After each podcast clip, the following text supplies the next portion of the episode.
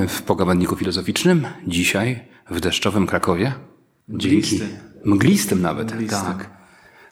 Dzięki uprzejmości moich gości, pana profesora Piotra Augustyniaka Dzień dobry. i pana doktora Łukasza Kołoczka.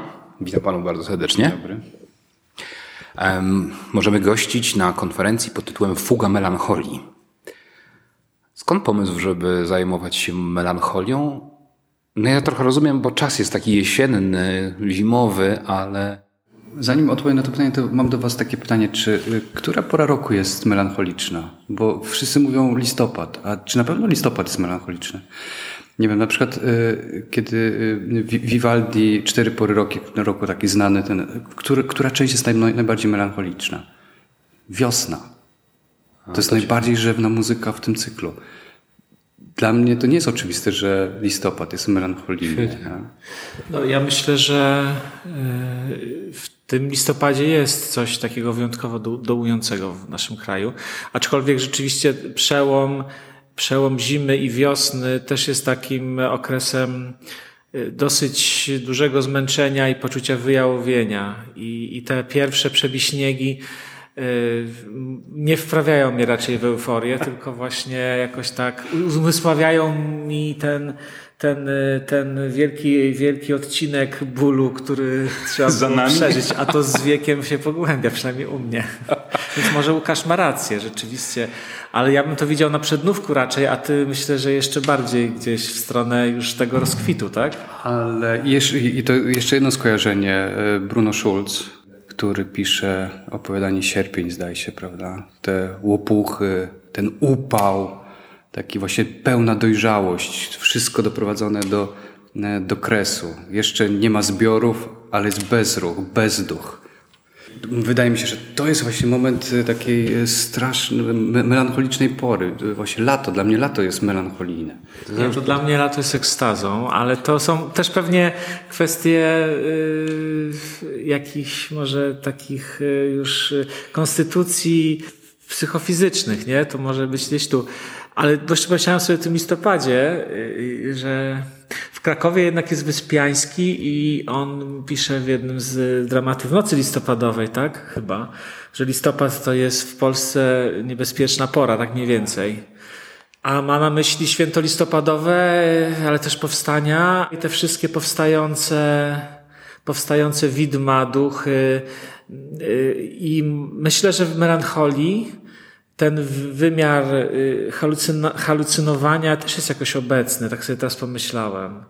Nie rozmawialiśmy o tym na konferencji, ale kto wie, czy, czy też y, to w tę stronę nie, nie odsyła. Ale zgodziłbym się, że w ogóle cały, cały rok jest przestrzany melancholią. Może- Dla pewnego rodzaju wrażliwości. Wszystko źle, wszystko źle.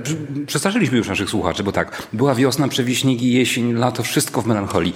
To rzeczywiście to jest taka wszechogarniająca kategoria. Znaczy, wróćmy do tego pierwszego pytania. Dlaczego w ogóle się tym zajmować? E, Jakbyśmy mało mieli zmartwień, zwłaszcza dzisiaj. Powiem, jaki był mój powód, y, albo kiedy trafiłem na melancholię jako na temat. Y, y, Oczywiście to jest przede wszystkim lektura no, nie- niezwykłej książki Saturn i Melancholia, która jest pewnego rodzaju historią tego, tego zjawiska. Kiedy czytałem tę książkę, to doszedłem do takiego olśnienia, że w gruncie rzeczy nasza epoka w pewnym sensie jest melancholijna, liczna, melancholiczna, w takim znaczeniu, że to jest epoka kresu. A właśnie mm, e, te y, z- y, starsze, powiedzmy sobie, starsze mam na myśli przeddwudziestowieczne, przedfreudowskie dokładniej, e, koncepcje melancholii, one e, jakoś oscylują wokół e, nadmiaru, wokół e, spełnienia, dojrzałości, prawda? Właśnie e, Melancholię do, doświadcza się wtedy, kiedy e, doświadczamy e, spełnienia dojrzałości i w zasadzie e, to, co nas gnało do przodu, cel, celowość, cel został już osiągnięty i w zasadzie nie wiadomo co dalej. Prawda? Do- Dojrzałość, która nie jest śmiercią, zakończeniem, tylko mm, pytaniem, co dalej. I, I, zdałem sobie sprawę, że to jest dobra kategoria, żeby opisać kresowość naszego czasu. Tak? To znaczy właśnie takie doświadczenie, że nie wiemy, co, co dalej.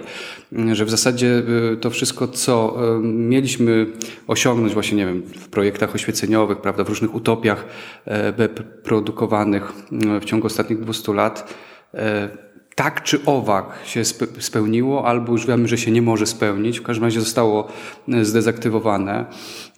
I w związku z tym rzeczywiście jakoś no, ta kategoria kresu mm, do mnie przemawia i wydaje mi się, że melancholia jest odpowiednim nastrojem, tak, który opisuje ten, e, ten czas. E, użyłem tej e, kategorii w eseju pod tytułem Nowe wprowadzenie do metafizyki, który wygrał konkurs na esej imienia Barbary Skargi. I, ale to był ten moment taki dla mnie od, odkrycia, ale zdaję sobie, zdałem sobie wtedy sprawę, że wiem trochę na temat melancholii, ale nie za dużo. I zaczęliśmy rozmawiać z, z, z, różnymi ludźmi na ten temat, i okazało się, że melancholia mm, ma bardzo wiele wymiarów, bardzo wiele znaczeń, sięga swoimi mackami w bardzo różne rejony. I dlatego postanowiliśmy z, zorganizować konferencję, w której chcieliśmy, przynajmniej organizatorzy, chcieliśmy się nauczyć od innych badaczy melancholii, y, właśnie jakie jeszcze ona może mieć, y, nieść ze sobą znaczenie.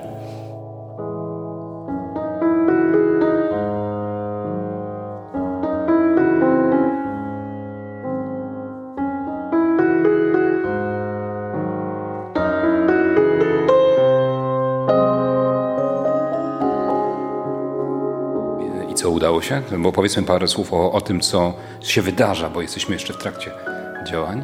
No nie, niezwykle się udaje i myślę, że trochę jako melancholicy y, jesteśmy, przynajmniej ja, y, no tak dość, coraz bardziej jestem sceptyczny, jeśli chodzi o wydarzenia konferencyjne, dlatego że, że, że w tej całej sytuacji y, reformy czy, czy deformy systemu szkolnictwa to coraz częściej, coraz rzadziej są sympozja, a coraz bardziej są takie przestrzenie do autoprezentacji, zdobywania punktów, jakichś, prawda, odhaczania jakichś zobowiązań. Tymczasem nam się tutaj wydarzyło sympozjum. Rzeczywiście jest to bardzo intensywne, bardzo, bardzo, mimo tego, że nazwaliśmy to fugą, Łukasz nazwał to fugą melancholii, czyli są te różne wymiary, różne aspekty, to wszystko to, tak jak w porządnej fudze, jednak jednak gdzieś do siebie nawiązuje, zazębia się, pewne motywy powracają, trochę w innych konfiguracjach, więc możemy być może mm, trochę krążąc po jakichś orbitach, jednak zbliżać się do tego tematu, widzieć go z różnych stron. Y, także szereg bardzo ciekawych wydarzeń, y, referatów. Y, to jest filozoficzna konferencja, ale też interdyscyplinarna. Więc mamy, mamy literaturoznawców wśród nas, socjologów, mamy psychologów i to jest bezcenne, tak myślę. No dla mnie również, ja nie mam takiej intensywnej relacji z pojęciem melancholii jak Łukasz, ale też pomysł Łukasza zainspirował mnie i Mm, żeby się tym tematem też jakoś zająć, albo może żeby sobie uzmysłowić, jak dla mnie również ważne jest to pojęcie, chociaż może y, jakoś gdzieś odłożone na bok przez jakiś czas.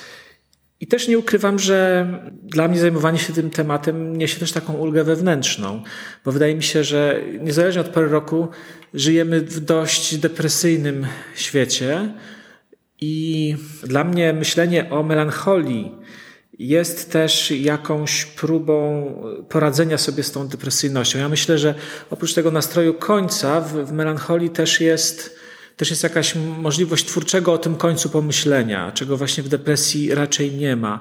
I, i to tutaj się wydarza i, i, i myślę, że każdy z nas tego osobiście również doświadcza. A więc nie tylko konferencja interdyscyplinarna naukowa, ale również no, no również w takie w pewnym, w pełnym tego słowa sensie sympozjum filozoficzne, które jest jakimś doświadczeniem duchowym.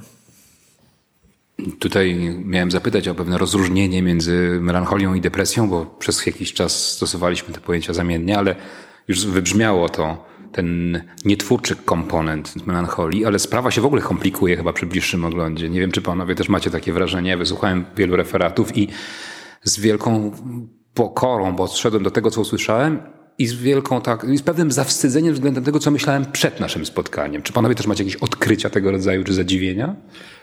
Mnie się wydaje, że mamy tutaj do czynienia z e, pewną siecią pojęć, siecią rozrastającą się z całą pewnością e, pojęć, pojęć, które mm, właśnie nie są ostre, nie mają swoich granic. E, my tutaj z całą pewnością nie dokonujemy klasyfikacji rozróżnień, tylko raczej mm, zgadzamy się na to, że pojęcia funkcjonują w różnych konfiguracjach E, i te konfiguracje zmieniają się w czasie, w przestrzeni, w zależności od tego, w jakiej dziedzinie humanistyki się poruszamy.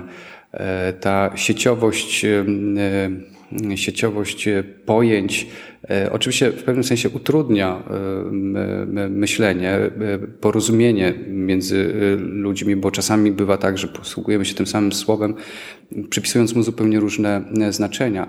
Ale wydaje mi się, że y, no, żywioł myślenia trochę polega na tym, żeby właśnie nie, nie, nie klasyfikować, tylko, mm, tylko pozwolić y, żyć y, tej pojęciowej materii, proliferować się, prawda, rozmnażać inaczej. I no jakoś ja się dobrze czuję w takim środowisku. Pytam o to także dlatego, że no, z całą pewnością na, na depresji spoczywa jakieś takie odium choroby, zaburzenia, poważnego problemu, a wyczułem tutaj także w związku z tą autoidentyfikacją pana profesora, ja jako melancholik, tak, że jest tam jakiś komponent pozytywny. Czy zdołalibyśmy go jakoś tak wykrzesać, e, wskazując jakieś pocieszenie dla wszystkich tych, którzy ślady melancholii w sobie znajdują, a niekoniecznie godzą się na zderzenie się z diagnozą, to są początki depresji albo masz stany depresyjne?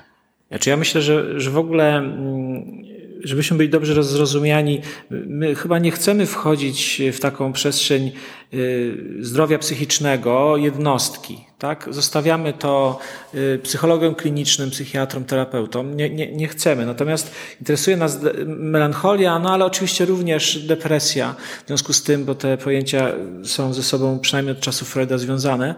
Chcemy zastanowić się nad tym, na ile one właśnie opisują w ogóle kondycję ludzką albo kondycję społeczną naszych czasów.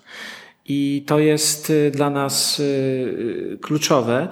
Mogę powiedzieć, jak to z mojej strony wygląda. Znaczy, wydaje mi się, że, że bo pojawiły się takie głosy, że, że depresja to jest taka melancholia, która się przedłuża, z którą sobie ktoś nie poradził. Więc melancholia byłaby jakimś stanem, rozumiem, akcydentalnym. Tego typu propozycje się tu pojawiły, natomiast y, mi osobiście bliższa jest taka, że, że melancholia jest raczej pewną szansą y, przekroczenia czy rozsadzenia de depresyjnego nastroju od, od wewnątrz. Y, pewnego wysiłku, może nawet takiego ekstremalnego wysiłku kogoś, kto się, kto się zapada w taki nastrój depresyjny, żeby przebić się ku, ku czemuś być może bardziej pozytywnemu. Ja to tak rozumiem, że melancholik widząc, y, widząc krańcowość, widząc w sumie bez, bezwyjściowość tej sytuacji, w jakiej jest świat, a my w późnej nowoczesności, no z każdej strony to na nas dociera, katastrofa klimatyczna, yy, brak pomysłu na, na, na przekroczenie tych negatywnych zjawisk związanych z, z kapitalizmem, yy, masę, masę, masę różnych rzeczy, triumf kultury masowej. No z każdych stron zbliżamy się do jakiegoś kresu, do jakiegoś wyczerpania i, I myślę, że melancholik to jest ktoś taki, kto, kto, kto nasycając się tą atmosferą kresu, jest w stanie nagle jakoś dostrzec pewne procesy, które decydują o naszej rzeczywistości, które są jakoś podprogowe, których sobie nie uświadamiamy. To, to jest taki stan, w którym nagle widzimy połączenie wszystkich rzeczy ze sobą, że, że fakty gdzieś tam na jakimś głębszym poziomie tańczą i, i się splatają, rozplatają. To jest poetyckie, co teraz mówię, ale wydaje mi się, że, że melancholia to jest taki stan głębszego widzenia. To nie jest żadna nadzieja na o to, że oto wszystko będzie dobrze, ale, ale to jest pewna, pewna, pewna głębsza świadomość, która mimo wszystko jest jakimś y, pokarmem dla, dla ducha. Tak ja to rozumiem, może nieco jednostronnie. Melancholia może być również cierpieniem, prawda? To e, z tego sobie trzeba mm, zdawać e, sprawę. Natomiast mnie w tym pojęciu melancholii przede wszystkim interesuje to ponieważ interpretuję ją jako pewien rodzaj nastrojenia egzystencjalnego. Tak, więc interesuje mnie przede wszystkim to, jaki świat otwiera się w nastroju melancholii. No bo powiedzmy sobie to od Heideggera wiadomo, że egzystencja jest otwarta prawda? i to w jakim się znajduje położeniu, nastrojeniu mm, decyduje o e, otwarciu bytu wewnątrzświatowego, już tak mówiąc bardzo, mm, bardzo mm, technicznie, heideggerowskim językiem. No w związku z tym, jeśli melancholia jest pewnym nastrojeniem, nie tyle nastrojem, tylko właśnie pewną formacją egzystencjalną, to również ona e, w jakiś sposób otwiera e, świat, otwiera byt wewnątrzświatowy.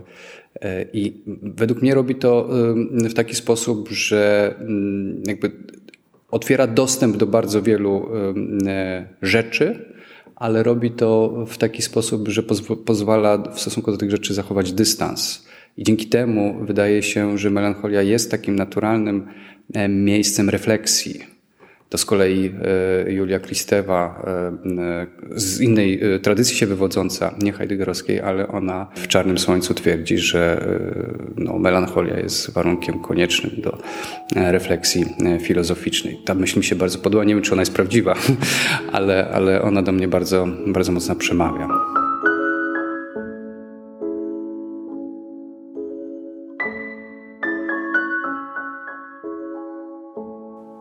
Spróbujmy może wykonać krok wstecz i spojrzeć z pewnej szerszej perspektywy na to wydarzenie.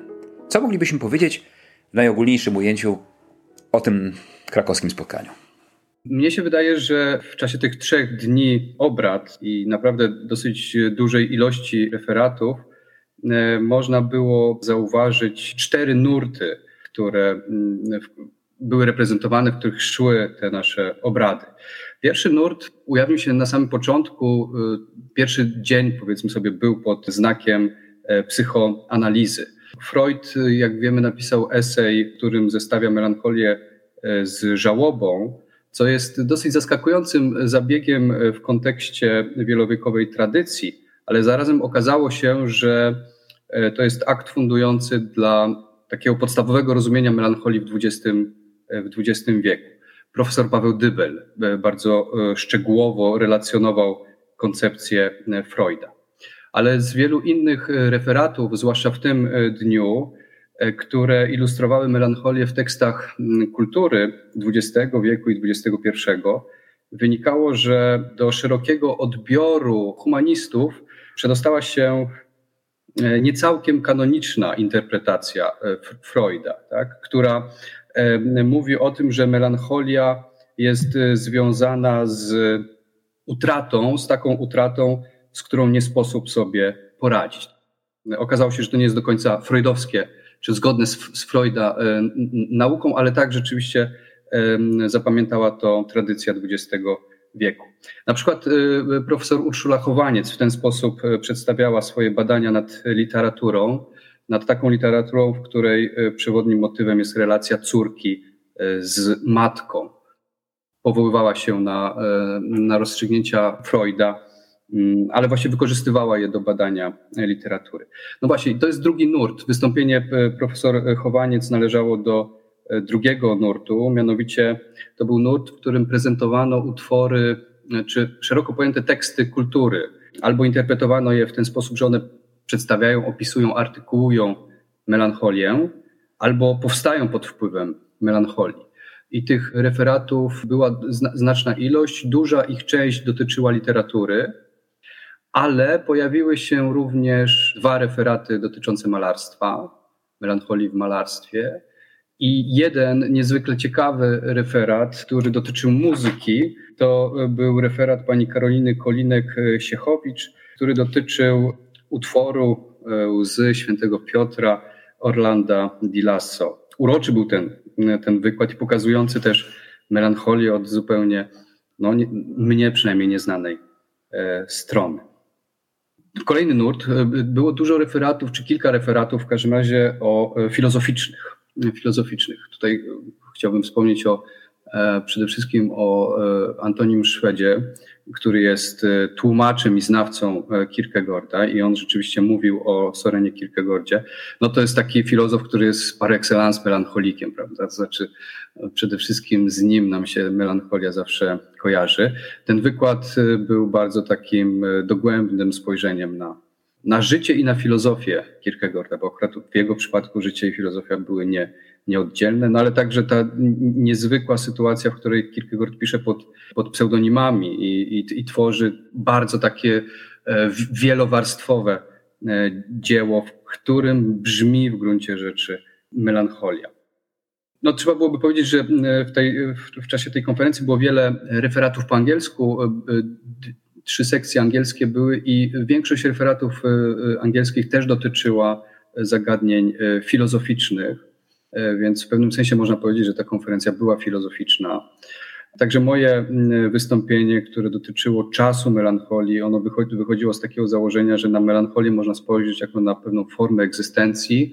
E, e, no i dobierając takie instrumentarium, powiedzmy sobie heideggerowskie, można zastanowić się nad tym, jak w tej formie melancholii otwiera się świat, czy otwiera się byt, a także w jaki sposób melancholik przeżywa swój czas. Było jedno e, wystąpienie socjologiczne, więc nie wiem, czy to można byłoby nazwać nurtem osobnym, które dotyczyło prekariuszy i tego, jak, e, no, że można również w ich sposobie opowiadania e, o swojej postawie dopatrzyć się melancholii, ale takim ostatnim, czwartym nurtem, o którym chciałbym powiedzieć, to były wystąpienia wiążące melancholię z polityką, i z e, diagnozą sytuacji współczesnej. Tak? To znaczy takim spojrzeniem na e, czy kulturę Zachodu, czy, czy, czy na nasze zachodnie społeczeństwa, żeby dało się o nich powiedzieć, że to są społeczeństwa e, melancholijne, albo żeby z pojęcia melancholii uczynić pewien instrument opisu współczesności. Tę serię rozpoczął Filip Brzeźniak który re relacjonował współczesne debaty w łonie lewicy na temat porażek, jaka ta tradycja doznała i jak się do nich teraz e, e, odnosi, ale także wykłady naszych zaproszonych gości, Michała Pawła Markowskiego, Agaty Bieli-Kropson czy Andrzeja Ledera, one również właśnie sytuowały się w tym, w tym nurcie. E, może nie ściśle politycznym, ale w każdym razie melancholii jako diagnozy E, współczesności. No, wa warto może dodać, że zwłaszcza te dwa ostatnie wykłady, które miały miejsce ostatniego dnia, wywołały bardzo y, ożywioną, zażartą wręcz dyskusję, polemikę, rozgrzały nasze głowy do czerwoności. Y, no i y, zastanawiam się nawet, czy melancholia jest tutaj takim nastrojem, który służy dystansowi, czy jednak właśnie ujawniliśmy swoje jednak, nie wiem, choleryczne albo przynajmniej sangwiniczne nastroje. Zainteresowaniem wysłuchałem tej typologii, a przede wszystkim tego pokrzepiającego, gorącego finału, który wybrzmiał, e, że to nie czarne, melancholiczne słońce wisi nam i zimnym światem nas ogrzewa, ale że, on, że ta kategoria może być tak gorąca, właśnie choleryczna, E, bo wyraziłem pewną wątpliwość, której zresztą ostatecznie chyba nie podzielam, że ta kategoria generalnie obumiera, jak się wydaje, przynajmniej jeśli chodzi o popularność jej stosowania. A cała ta konferencja i to spotkanie zadało kłam tej naiwnej, jak się okazało, tezie, bo nie dość, że jest to kategoria żywotna i tak wielowątkowo się prezentująca, to jeszcze wywołująca aż tak silne emocje. Nawet tak myślałem o tym, Chciałem jakoś to wyrazić poetycko nieudolnie, powiedzieć, że no właśnie wzeszło czarne słońce, żeby się odwołać do Julii Kristel, tak? Ale daje to też pewną taką nadzieję na to, że ta kategoria wcale nie, nie jest w takich tarapatach, jak mnie się wydawało, że ustąpiła pola depresji, że ustępuje pola innym sposobom kategoryzowania tych stanów, czy też egzystencjalnych, czy też kondycji i tak Mm, więc e, za to chciałbym też podziękować, bo to możliwość obcowania z takim bogactwem referatów, ale także taką ich różnorodnością, to było żywcze doświadczenie. I niech żałują wszyscy ci, którzy nie mogli w tym wydarzeniu fantastycznym krakowskim uczestniczyć. No i co? Będziemy czekali, rozumiem, na, na, na publikację, bo to pewnie przyniesie jakąś, jak, jakieś owoce w tej, w tej postaci, tak? Takie macie Państwo plany? Plany są takie, żeby e, e, ukazał się e, numer tematyczny naszego czasopisma pod tytułem Argument.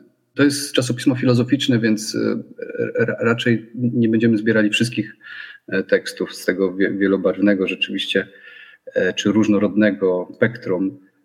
Natomiast no, chcielibyśmy zrobić numer filozoficzny poświęcony melancholii i jeśli ktoś z naszych słuchaczy pisze artykuły naukowe i ma coś do powiedzenia na temat melancholii i chciałby wysłać taki artykuł, E, to do 31 stycznia zbieramy e, teksty. One oczywiście przychodzą później przez podwójnie ślepą recenzję no i tak dalej. To jest skomplikowany proces, e, ale oczywiście wszystkich zapraszam. Chciałem jeszcze powiedzieć rzecz następującą. Ta konferencja unauczniła coś, z czego sobie wcześniej nie zdawałem sprawy, a na co zwróciła mi uwagę pani Hanna Nasielska, która pisze w naszym instytucie, w naszej szkole doktorskiej na Uniwersytecie Pedagogicznym doktorat na temat płodności melancholii. E, mianowicie ona mi uświadomiła, że melancholia to nie jest taki sobie zwyczajny e, stan, który mm, czasami się ludziom przydarza, kiedy wcześniej ja o tym myślałem, to wydawało mi się, że ci melancholicy są porozsiewani po tym wielkim ciele tradycji, jeden tu, drugi tam, i oni sobie tak tkwią jak rodzynki. Natomiast kiedy popatrzy się okiem e, nastrojonym na wykrywanie melancholii, to okaże się, że melancholików jest cały kontynent, że to jest niezwykle powszechne e, zjawisko, że cała nasza kultura przepojona jest w gruncie rzeczy rozmaitymi odmianami, e, rozmaitymi rejestrami melancholii to odkrycie e, no, zawdzięczam e, Hannie Nasielskiej, która duży wysiłek włożyła w zorganizowanie tej konferencji i o której też powinniśmy tutaj przy okazji wspomnieć.